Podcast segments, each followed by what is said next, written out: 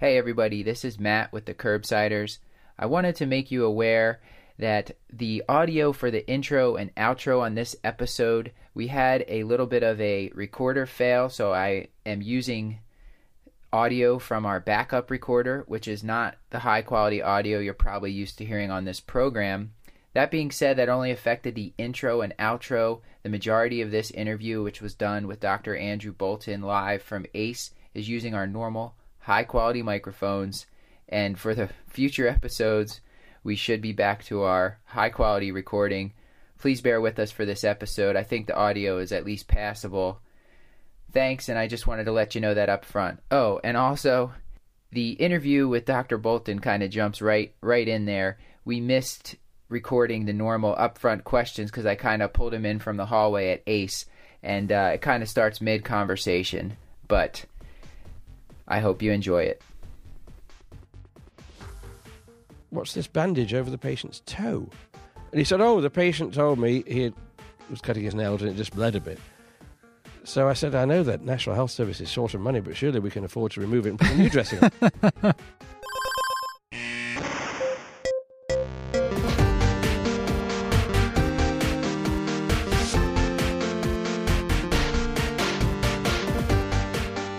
Welcome back to the Curbsiders. Hello. The internal medicine podcast that uses expert interviews to bring you clinical pearls and practice changing knowledge. Mm-hmm. I'm Dr. Matthew Watto, here with my co hosts, Dr. Stuart Kent Brigham Hello. and Dr. Paul Williams. Hello. Hi, Paul. Paul, we didn't forget you tonight. I, I'm thrilled. I want to start off, as our new trend has been, reading an email from from John. John is a family medicine resident and a PGY1. He says, Hi guys, my name is John. and- Hello, John. and I'm going to be an intern at a rural family medicine residency in in a state in a southern state, Alabama. There we Yes. go. I wanted to thank you and your team for taking the time to organize this podcast. I've been using Evernote to take notes on the podcast so that when a patient presents in clinic, I can quickly pull out facts and recommendations from your show when I go and talk to the attendings about a plan. I've been able to develop quite a database and can't wait to bring this practice changing knowledge to the residents of Alabama. And for the brain holes. Yes. Uh, so thank you, John, for your your nice email. I'm glad you're finding the show helpful. The other thing I wanted to address up front here on the show, we did have we've had a, a multiple comments from listeners saying, "Hey, sometimes you guys say physicians. I'm not a physician. I listen to your show. I'm a nurse practitioner. I'm a physician assistant. I'm a student." Uh, we are so happy that we have listeners that are at all from all different backgrounds and we will try to make an effort to call you curbsiders or uh, Stuart. What were your other suggestions? I offered Curbside Click, the Curbside Collective, or I couldn't think of a third one. Okay. Well, the, so The yes, we are glad that all of our listeners, what we can call you curbsiders as well, since we're all out here just looking for information from our experts. And uh, we we are glad that that everyone that we have people from all different backgrounds. Uh, guys, before we get on to the main interview here with Dr. Boulton, which was done at ACE, uh, I wanted to see. Do you guys have any picks of the week? Well, I'm, I'm going to get ahead of things. Um, I actually, thanks to your interview, um, went to the trouble of actually looking up an article that uh, actually Dr. Boulton referenced that he was an author on uh, in the Journal of Family Practice, and we'll link to this in the show notes. But it's how to do a three-minute diabetic foot exam. Um, so as I'll talk about, probably the most important part is actually examining the foot and not just sort of letting the patient in the room with their shoes on. And this sort of gives you a, a structured, quick approach to do a, a thorough and comprehensive get the history, look at the foot, um, do your examination, and then counsel the patient on things. And it's it's it's a nice, succinct, concise um, review of how you can do a quick foot exam that is also not sort of doing a disservice to the patient. So I would recommend that. I'll I'll do something clinical for a change. Yeah, Paul, I, I'm shocked. I'm Yeah, I've watched a bunch of terrible movies this week, so I'm not going to subject you guys to those. We could ask about that. I watched uh, I watched Sing Street, Paul, which you recommended. That was a good recommendation. So I will I will also recommend that to the audience. But that's that's actually not what I wanted to uh, recommend this week. What I wanted to recommend, I, I'm sure our audience has heard of Khan Academy, K H A N Academy. This is a, a guy who I think he was some sort of a banker type uh, sorry, Sal Khan, if that's not what you were, but it, he was tutoring his cousins online, and then somehow this went viral, and now he has this huge academy, which is he's got TED talks and everything. What I think a lot of people don't know about it, they do have medical stuff on there too. So let's say you wanted to review the heart sounds, you forget what an S3 is or an S4 is, the pathophysiology. Not saying that's happened to me recently, but uh, you can go on there and they have it's it's very nice. It'll have a physician or or somebody explaining it, and they will Provider. basically ah, yes, Stuart. they they'll have someone explaining it, and they will it they draw it out too on like a some sort of a blackboard type virtual blackboard. And uh, we link to that for our hyperaldosteronism episode because there's a nice summary of the renin aldosterone pathway. It's not as So that would be my rec- recommendation. Khan Academy, if you want to review any medical pathophysiology, that's a nice visual video, kind of audio video source. Stuart? Yeah, so my pick of the week is a uh, a paper that was initially published by the American College of Physician Executives, now known as the American Academy of Physician Leadership, in 2014. The uh, title of which is "The Value of Physician Leadership," and it goes over the uh, uh, essentially what makes a physician into a good leader. So, what characteristics makes him into a good good leader, and then it looks at the different hospitals that are run by physicians versus not run by physicians, and shows increased productivity and satisfaction. This is probably going to be more generalizable into healthcare professionals versus non-healthcare professionals. So if you have like a, a medical administrator who is not a physician or provider versus uh, a, a medical administrator who was a physician or provider understands what it means to be at the ground level and they're able to enact changes that don't necessarily undermine the ability to provide high quality, trusted value care or high value, trusted care. High, whatever. I think we know what you mean. Yes, Thank you. Stuart. It's all the good I think you should keep trying. Let's. Why don't we introduce? Why don't we introduce the topic? Please, let's let's. I was at ACE and was. I was looking at the list of speakers. Dr. Andrew Boulton was one of the speakers giving a talk on the diabetic foot, and I thought I would like to learn more about the diabetic foot. Hmm. And uh, this is this is what this discussion was about. Dr. Boulton is a professor of medicine at the University of Manchester. He's a consultant physician at Manchester Royal Infirmary. He is the immediate past president of the European Association for the Study of Diabetes from 2012 to 2016. He is currently president of the Worldwide Initiative for Diabetes Education. He has a special interest in diabetes and its complication, complications and serves as the director of the DIALEX, the Diabetes Lower Extremity Research Group. He has published over 300 peer reviewed papers and received numerous awards for his efforts. Thus, we are delighted to bring you this conversation with Dr. Andrew Boulton, where we pretty much talk about the diabetic foot exam, diabetic foot ulcers, and diabetic foot infections. And I hope you enjoy it. And compared to other uh, discussions on the diabetic foot examination, this one is definitely an ace in the hole. The brain hole. Oh, I think I just aged three years.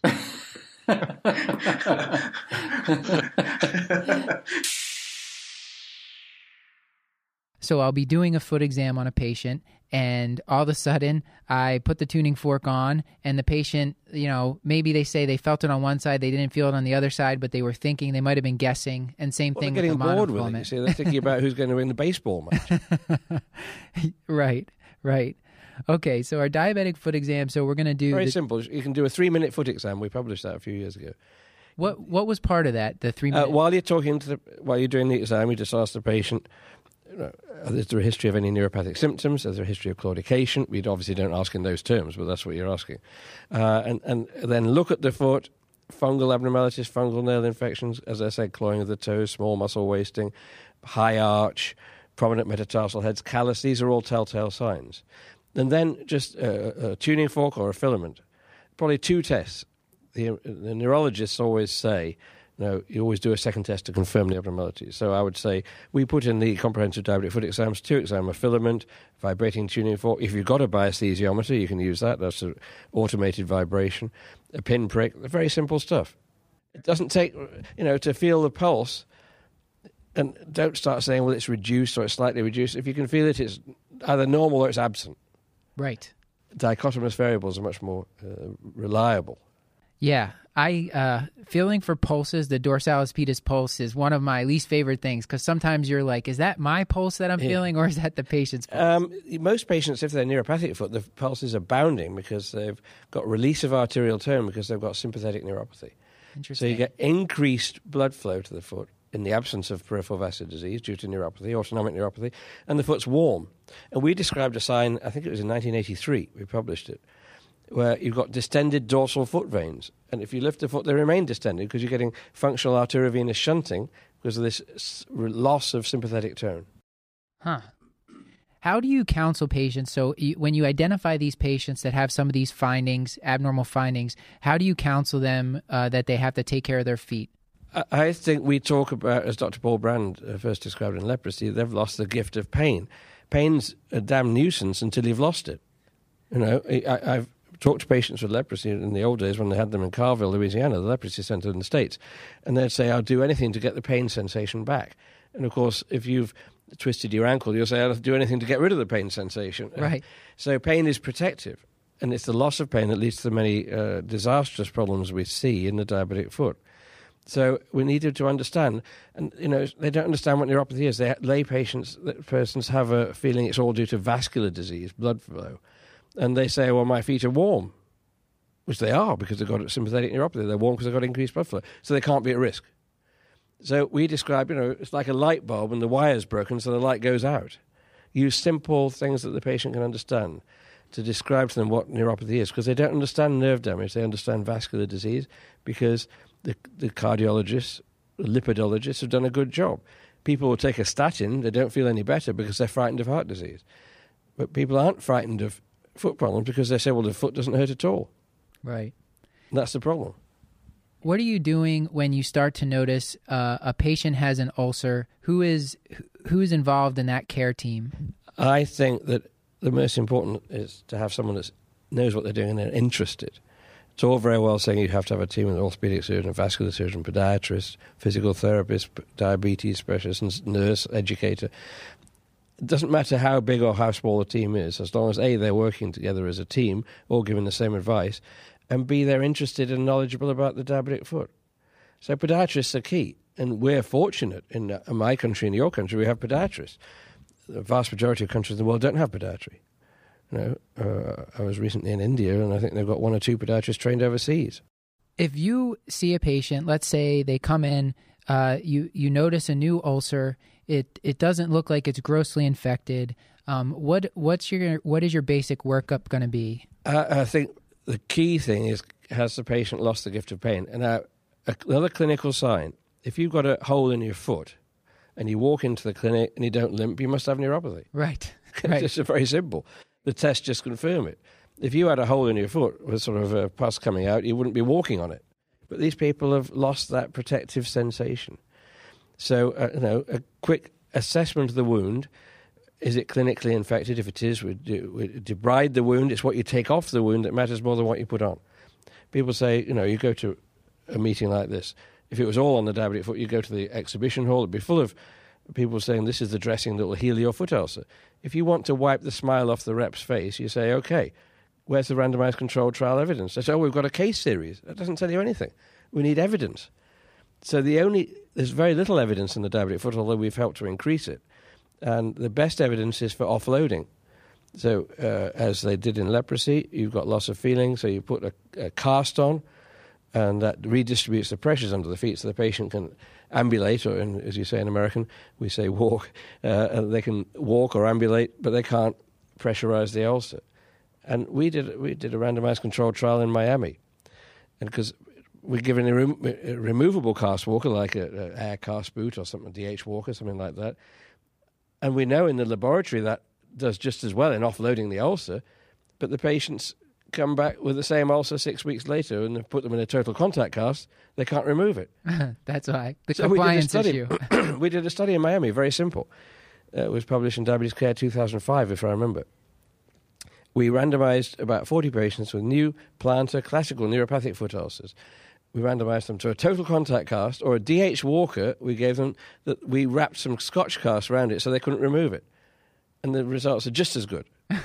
and David Armstrong in Tucson did the other study with the uh, the uh, total contact with the removable cast walker. One group had the removable cast walker, the other one had it with a wrap around it, and of course there was much better healing in the patients who couldn't take the boot off. So it's a very simple approach. That's got randomized controlled trial evidence that it works for plantar neuropathic foot ulcers. There are lots of expensive treatments out there, but the evidence base is very weak. So the I, I want to kind of recap what you said and then and move on to just a little bit of a discussion of antibiotics.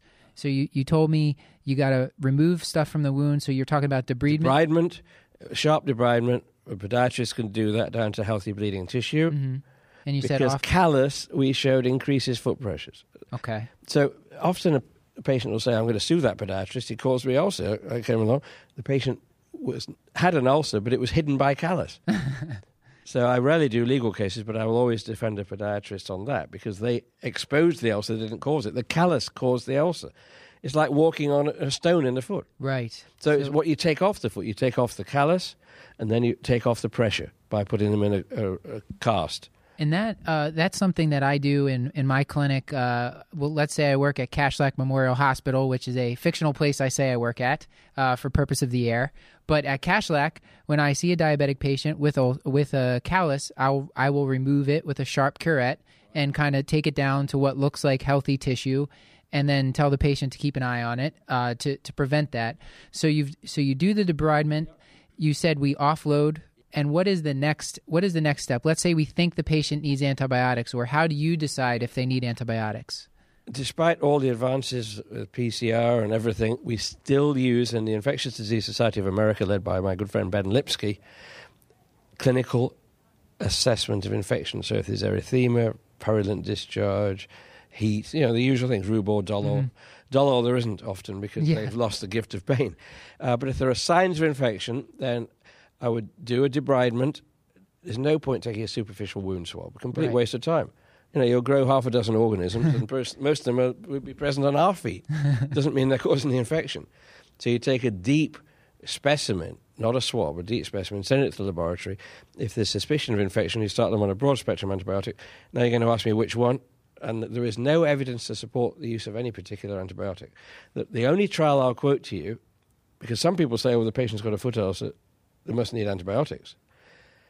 The only decent study in that area was done by a, a colleague of mine from Germany, and he took patients with clinically non infected ulcers and they put them on augmentin or placebo.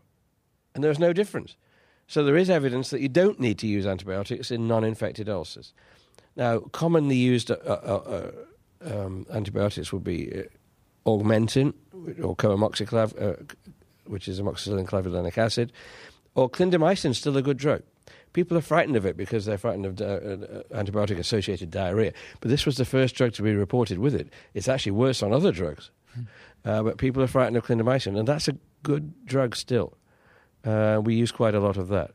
If there's a, a, more serious infection, you might want to use a combination such as flucloxacillin, amoxicillin, and metronidazole until you get your uh, uh, specimens microbiologically assessed.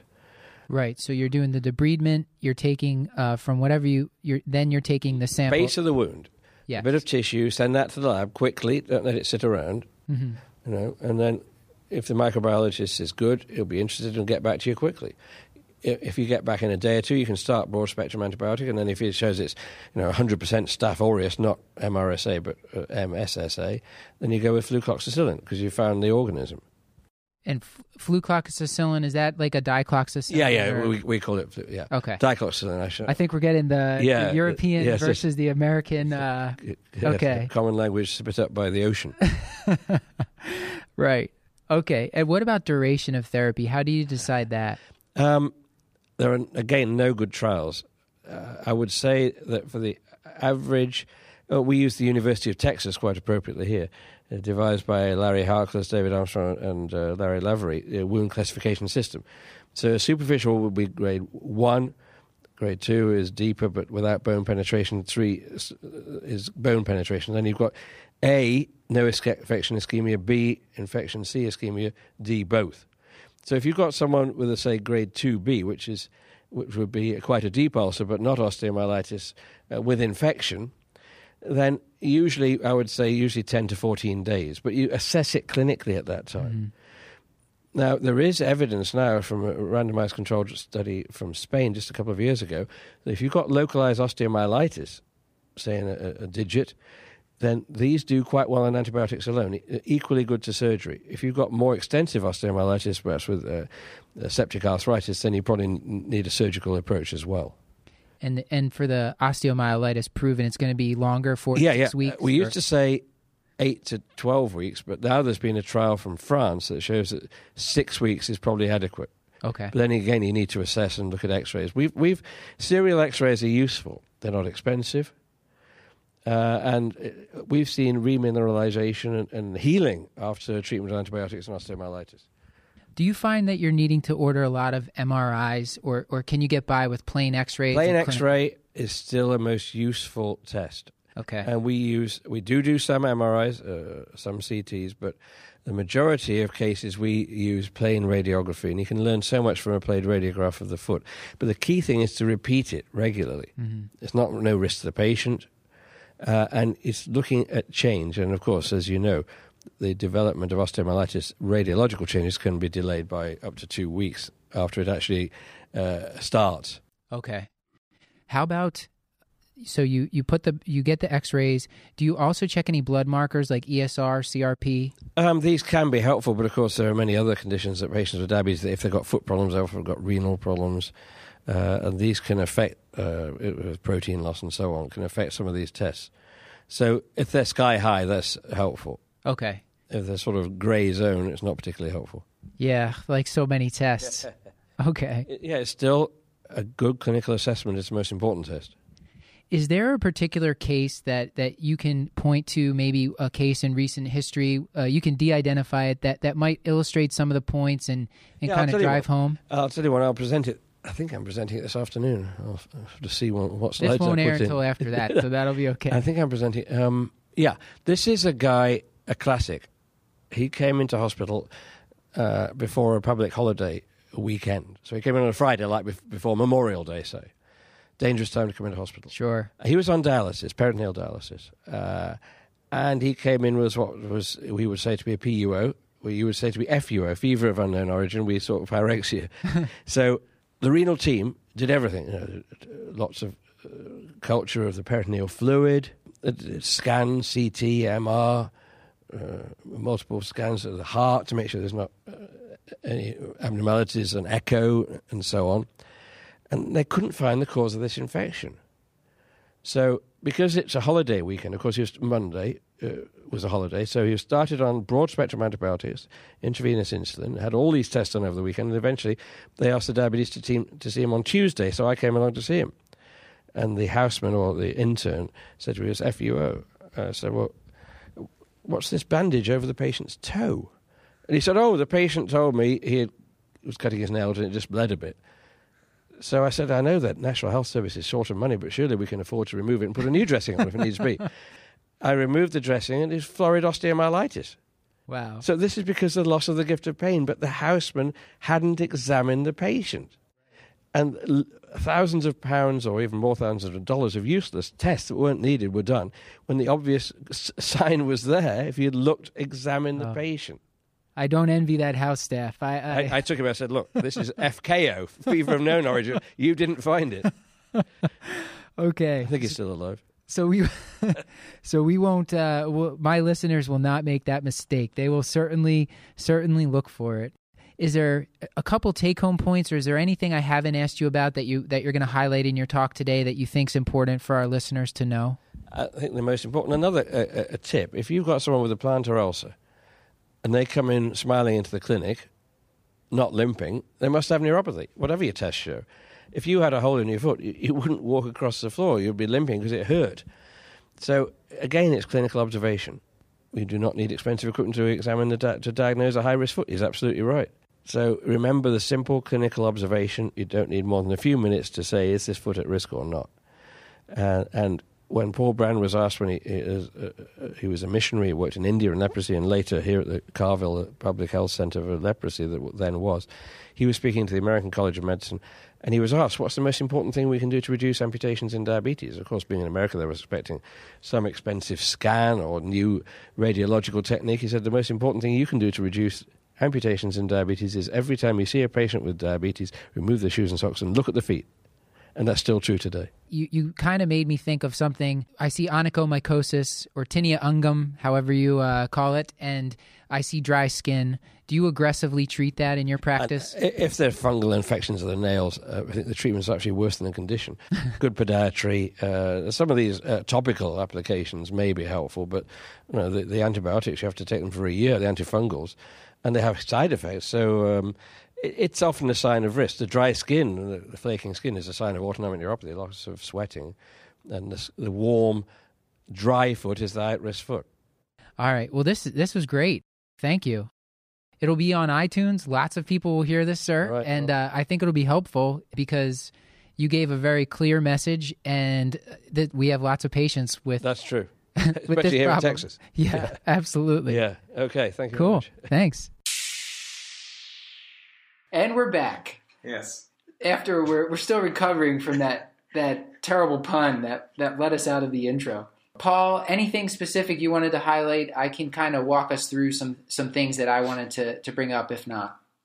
No, I mean he he made a lot of probably after the fact obvious points that just didn't occur to me. Like he made that great bit about if a patient has a hole in their foot and they walk into the office without a limp, they probably have neuropathy. Like right. it's that should have that should be just glaringly apparent, but I never thought about it exactly in those terms. And then I think like I referenced up top, it's the temptation just between time pressures and maybe even lack of comfort is to even just defer the diabetic foot exam and maybe even just do the podiatry referral. But it's you really are obligated to know your patients. Um, at least uh, just a quick look at their feet and just make sure that they take their shoes off and do it every single time. So I mean, those are the, the one interesting point, the one I think really really important point I took away. And I think as far as examining the foot on every visit, which is recommended by uh, Diabetes Care, the American Diabetes Association, they I think the way your practice is set up. I mean, if you're it depends on where your patient is when you go to get them. Like if the patient is waiting in a room for you, it's easy for whoever put the patient in the room and did the vitals to say, please take off your shoes before you're seen. But a lot of the times, if that doesn't happen, it's on the provider to remember to tell the patient to take their shoe off, and they might be telling you about right. their other 10 complaints. So by the time I get my patient back to the room, it's probably already 10 to 15 minutes within the appointment. Right. And, and that's because of logistical issues. Yeah. Yeah, absolutely. It, it is it, it is important though, and I and I think that you you mentioned this three minute diabetic foot exam. I wanted to highlight at, at, at, a bare minimum what you should do for for the foot exam. The probably the parts are the, the big first part is the inspection and some things that he mentioned here on the inspection looking for is is the person is there sweat on the foot i had not really thought about this before i certainly notice when people have dry skin but loss of sweat causes dry skin, causes cracks in the skin, and is a pathway for infection. And that is a sign of potentially a sign of diabetic autonomic neuropathy, which I see it all the time. I'm like, why do all these right. people have terrible dry feet? And it's it's an autonomic thing. Uh, so definitely be looking at the skin in between the toes. Mm-hmm. Look at the check the nails. Look for the hairline. Right. Yeah. Look at uh, what, what what exactly did he say about the about the treatment for nail fungus that's worse than the uh, than the actual nail fungus yes. I, I, think in, in, in, in the standard internal medicine clinic, I feel that most of my patients are too sick for me to put right. them on a 12 week course of whatever conazole you want to use. Right, and right, so, right. so, I'm not really doing it very often. Right. I I tell patients to try Vicks VapoRub for 52 weeks, and uh, because it, no one's no one's going to stick to that. So yeah. well, you didn't do 52 Your feet weeks, will probably smell if you don't mind the smell of That's menthol. Why you still have it. Yeah, your feet will probably smell better. But or I think conversely, you can just wish real hard. Yeah. Click your heels. And then what about the neurological examination? So typically, when I, whenever I do a mini CEX with a resident or with a medical student, what I find them doing for the diabetic examination is such a shame because they'll walk in there, they'll do a monofilament, and, and that's it. So it, it, I don't even know if they're doing a visual inspection because when I ask them about the about the, the feet, you know, uh, they're not able to give me a nice description of what they saw. So I assume they're not doing it. So all I'm seeing that them do is the the, the monofilament, And when they do it, they're either doing it too hard or doing it too soft. They're not doing it the appropriate um, uh, amount of pressure, and then they're stopping at the monofilament, not doing any other neurological examination. So What's let's the- talk about the monofilament, Yeah. how to do it. So you want to hold the, the monofilament, it's a 10 gram monofilament. It's applying a standardized amount of pressure. So you want to hold it perpendicular to the spot on the foot, and you're going to press it until it bends Yes. and hold for one second. and you want them to give you a simple yes if Yeah. it's if it's positive.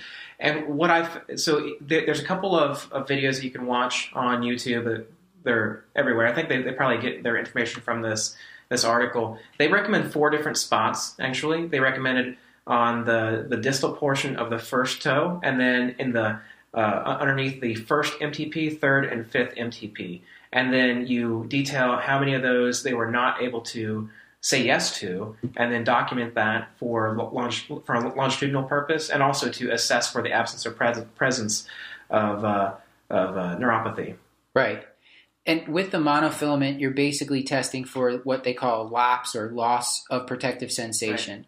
So if they if they cannot sense the monofilament at any of the spots, then that is an, an at risk foot. Right. And what Dr. Boulton was saying to me, because I asked him about that, I said, you know, sometimes I get, I can't tell if the patient felt it or not. He goes, if the patient has to think about it, then it's abnormal. They should be able to feel it right away. So the first thing you can do is you can test on their forearm or their upper arm somewhere and, and, and let them know, okay, so this is what you're supposed to be feeling, assuming that their, their stocking and glove neuropathy isn't all the way like up to their elbow. So you can test on the forearm or, or the upper arm. I always like those patients though that you, you take it out and you start you start hitting it. They're like yes, and they just kind of randomly say yes, yes, yes, Yeah. yes. Like I'm not even touching your foot. Right. So, so I, I guess the point is, if they miss any of the spots, that is an at-risk foot, Right. and and you can chart that as loss of protective sensation, and that's uh, that's that's my read of it. Yes. We've we've linked to some articles here in, in the show notes that you can that you can look at. So, so here's a question for you: If they have loss of protective sensation on monofilament, do you have to do the, the vibratory sensation, the 128 hertz, or can you stop I- there? I would do it anyway. It's it says you're supposed to do two tests in most of these things. I wanted to talk about the Right, but, but the idea of doing the two tests is because there are 10 to 15 percent of patients with a normal monofilament exam who have loss of protective sensation. Mm. That's why you do it in order to capture those those patients. So that's why you I, so I- we should I- stop. I'm not. It, I'm not, seems. I'm it not seems saying to stop it. Yeah. I'm just saying that, that that's the purpose of doing it. Yeah. Now, whether you're going to do that or not, maybe they, they, they have really, really bad vibratory sensation. Maybe they've got B12 deficiency on top of that because of malabsorptive issues at that point. Right. But, uh, you know, I, I would still recommend doing both. I'm just saying that um, the purpose of, of doing that ex- additional test is to capture patients who have lost. Uh, uh, I see. yes. So to recap, you're going to first inspect the foot, nails, skin, in between the toes, uh, hairline. You're going to do the the 10 gram monofilament test in the spots, and if you, depending on what you read, it could be anywhere from eight to 12 spots. The Mhm. point is that you're checking that, that you're checking in a standardized way and, and tracking it. Then you're going to do. It, we talked about the 128 hertz tuning fork. That's the tuning fork with the two round heads on the top It's low C. and and what you're going to do is hit the tuning fork and again there's many ways to do this one i think probably the simplest way is to hold the tuning fork uh, on the round part between your two fingers on the tip of the patient's toe and ask them if they can feel it if they can't feel it it's abnormal they should be able to feel it as long as you with their toe as long as you can feel it with their fingers and if they can't then that's an abnormal test and that's that's the way that they recommend doing it in this article written by Dr. Boulton. It appeared in Diabetes Care in 2008, which we'll link to. Yeah, but don't don't bang that against your, your heel, the heel of your hand like your Ringo Starr. Yeah. Drums. Okay, so you're, you're recommending they don't hit it as hard as they can. Yeah, so it, like because you, you don't want the person in the room next door to say, "Oh, I hear the 28." yeah, yeah, they can actually. here's- If you hit it so hard that they can hear it, that probably confounds the Well, test. it's not not just that. You'll be sitting there forever waiting for it to go away. Okay. So the three minute examination is turned to like a ten minute examination. right. Now there there are some other fancy tests. I think that those are the not fancy tests like checking their pulses. Yeah, so that's the third part of it. So we talked about the skin, we talked about the neuro, and now we're talking about about the pulse exam.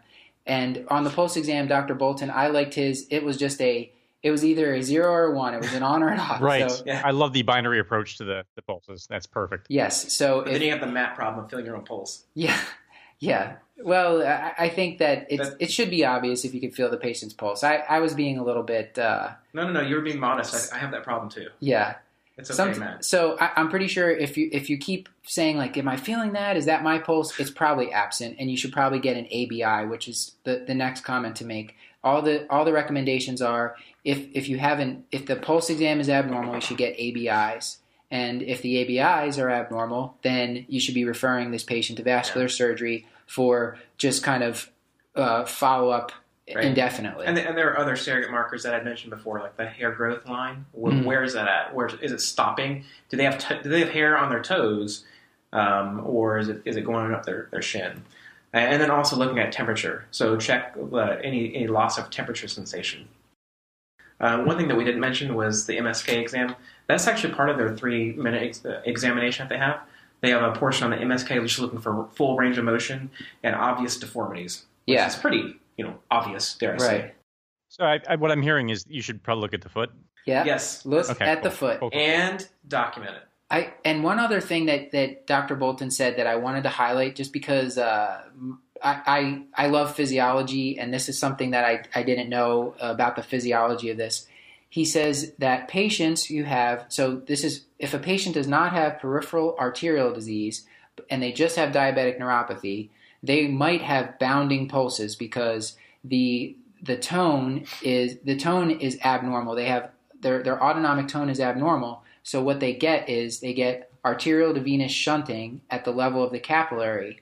So you're going to see the blood is going to rapidly go from the artery to the vein, and you're going to get bounding pulses in the foot. What's and and the the foot veins may be distended, but what's interesting about that is that because it's bypassing the capillary, there's no exchange of oxygen, so there's going to be local tissue ischemia, and that is an at-risk foot. So if you if you go to feel someone's pulses and it's somebody with terrible diabetes and obvious neuropathy and their pulses are bounding, that's why. It's not it's not because their their blood vessels are necessarily in great shape. It's just it's it's a sign of their autonomic neuropathy, which I thought was cool. I, I had never heard that before. So we've done all this. Let's say the patient comes in and they actually have a foot ulcer or a foot infection. How do you tell if the ulcer is infected? I think this is another part that we we kind of uh, we, we did talk about with Dr. Boulton, but I just wanted to kind of hammer it home here. Basically, you're looking is there is there erythema, is there pain, is there an exudate or, or purulent exudate? Any of that kind of stuff is going to suggest that the foot is infected. And if it's infected, then you're going to need to get someone else involved to help out with this because these the infected ulcers are going to need debridement. You're going so you're either going to want a podiatrist or some sort of a surgeon that can help you with this, or someone with just wound care expertise. I we we've talked about this, guys. How we want to get a wound care expert on the show just to teach ourselves about it because personally I don't know much about wound care or as, not as much as I would like beyond like treating my kids when they when they hurt themselves. Hmm. Uh, so You're allowed to do that. I think the IDSA guidelines from 2012 are a great starting point, and I'll link to this as well. But the IDSA, if you haven't checked it out, they they have these pocket cards that you can get online, and you can flip through them for free online, or you can order them for a fee. But they, they have a very succinct kind of visual representation, either either figures or tables of their guidelines, and it really boils it down well. So you can look there and it'll tell you how to kind of classify the diabetic foot infections and how to work them up. Anything that you guys wanted to to add? in Yeah. here? So the last point of the examination, or at least the three-minute exam, and I think you want to touch on this too, is the education of the patient on what to do for their own feet. Yes, Paul. point, Paul. So Yeah. things like looking at your own feet, or if you can't do that for whatever reason, have a family member doing it, keeping things dry, changing your your shoes and socks um, after baths or exercise, and then um, proper footwear. Like the number of patients I have with wildly uncontrolled diabetes and diabetic foot complications who wear flip flops into the office, I just find staggering. But I. but just education on how that can potentiate and worsen potential foot problems, and then how how do you guys handle your your education of your of your patients about care of their feet? I do. Uh, the, the other thing I tell them, everyone lo- loves to dig out the corners of their nails, which is just a terrible idea. Like, right, usually I- with like a screwdriver or something really horrible. yeah, or or they Dremel tool down their their fungal nails, It's nice. which is just insane. Yes, so if, if they're cutting their nails, you have to tell them to cut the nail straight across uh, they shouldn't cut it. They should cut it so it's just at the level of where the so it doesn't go protrude out from the skin, but it's just at the level of the skin. If you were to drop like a, a plumb line down from the nail, it would just touch the front of the toe, the skin at the front of the toe. And they shouldn't dig out the corners of the nail. If there are sharp edges, they can file them down. I, I think that's one of the biggest areas I see people getting into problems. Right. Yeah, well, just not the, the issues that I have with most of my patients is, is simply just not doing any kind of foot inspection, and so they don't know what to look for. They don't know what to look for when it comes to callus formation, when it comes to skin breakdown. They don't know to look for in, interdigital maceration, lacerations, ulcerations. Um, just like you said with the flip flops, I've had several diabetic patients come in. They have a nice little macerated uh, interdigital web space from the first web space because of their flip flops. So, you know, there's a, a, lot of just simple education. It doesn't take very long to educate, maybe a minute at most. I think it's actually what the three minute examination says is a minute to educate. Um, and if you need any assistance to, to, for further education, uh, at least in our clinic, we have uh, like disease managers that can sit down for one-on-one education. Uh, you can sit, you can actually give them a uh, a handout that you want them to explain and go over with the patient. Um, at least for us, that's helpful. But if you don't have that, just if you if you have your favorite diabetic foot examination handout, just go over that with your patient, and potentially just that alone is going to save limbs and save lives.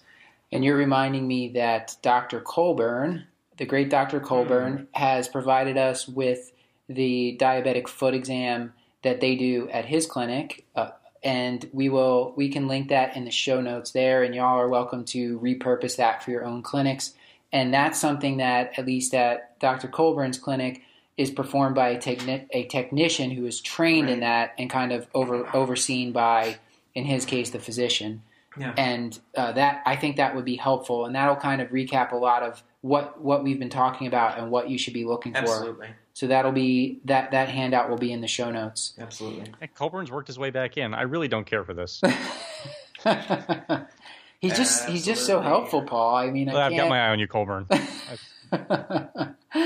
yeah. Uh, he's not as funny. It's okay. He did he did write in some nice comments, Paul, on our on our website, and uh, he he but he did say he was gunning for your job. So well, of course, all right. Hopefully, he gets more money. yeah. You know, I was uh, I, I, was gonna try to get into the diabetic foot infection thing a little bit. We did talk about that with Doctor Dr. Boulton, and I'm just going to refer you to the I'm going to refer you to the IDSA 2012 guidelines, and there is a pocket card that you can look at, which boils it down to the visual representation, which is tables and graphs. It kind of tells you who's at risk for MRSA, who's at risk for Pseudomonas, and which agents you can choose. I, I, think it would be boring for us to to recap that, and it's it's it would probably add another twenty minutes to the show, which I think would just be redundant to some extent. So, I think so too. So to to recap, look pay? at your patient's feet, so you're not that intern who I, I'm sure that Dr. Boulton was leaving out some explicit comments that he made towards that person. That was quite unfortunate. Could you imagine being the person? Oh, I'm so sorry. I mean, the, it sounded like it was an entire team of. It was one of those. Uh, what do they always hold up for us at Kashlak? Like the Swiss cheese model of yes. like errors, where like that was like a black hole model, big black hole. Yeah, and we can certainly omit this from recording, but it reminds me of one of my favorite jokes, which is how do you hide a ten dollar bill from an internist? Yes, I, you put a bandage, bandage, over it. how do you hide from a plastic surgeon? You can't. I don't think we need to cut that, Paul. Uh, that's that's fine guys, anything else before we be before we go? Not for me. No, I think I'm I think I'm good this time. Okay. Mm. Then we will go to the outro. It was a whole one. this has been another episode of the Curbsiders, mm-hmm. Bringing you a little knowledge food for your brain hole. Quite delicious. You can find show notes along with links to any articles, books, websites, or apps mentioned on the show at thecurbsiders.com forward slash podcast. You can also sign up to receive our monthly video newsletter, and Stuart is still due to make an appearance on that. We tried to hook it up for the May newsletter and it didn't happen, but I promise in a future newsletter, at the very least, Stuart's floating head will appear. It may happen. And in this newsletter, I will recap the key tools, tips, and tricks for your practice that we learned each month on the show. We are committed to providing you with high value practice changing knowledge, so please Subscribe, rate, and review the show on iTunes. Give us your feedback. You can email us at thecurbsiders at gmail.com. You can recommend a future topic or tell us what you love or hate about the show. And finally, you can follow us on Facebook, Instagram, or on Twitter at The Curbsiders. Until next time, I've been Dr. Matthew Watto. I'm Dr. Stuart Kent Brigham. And I remain Paul Williams. Well, hello, Paul. Oh, Good. hi, Stuart. Good night. Good night.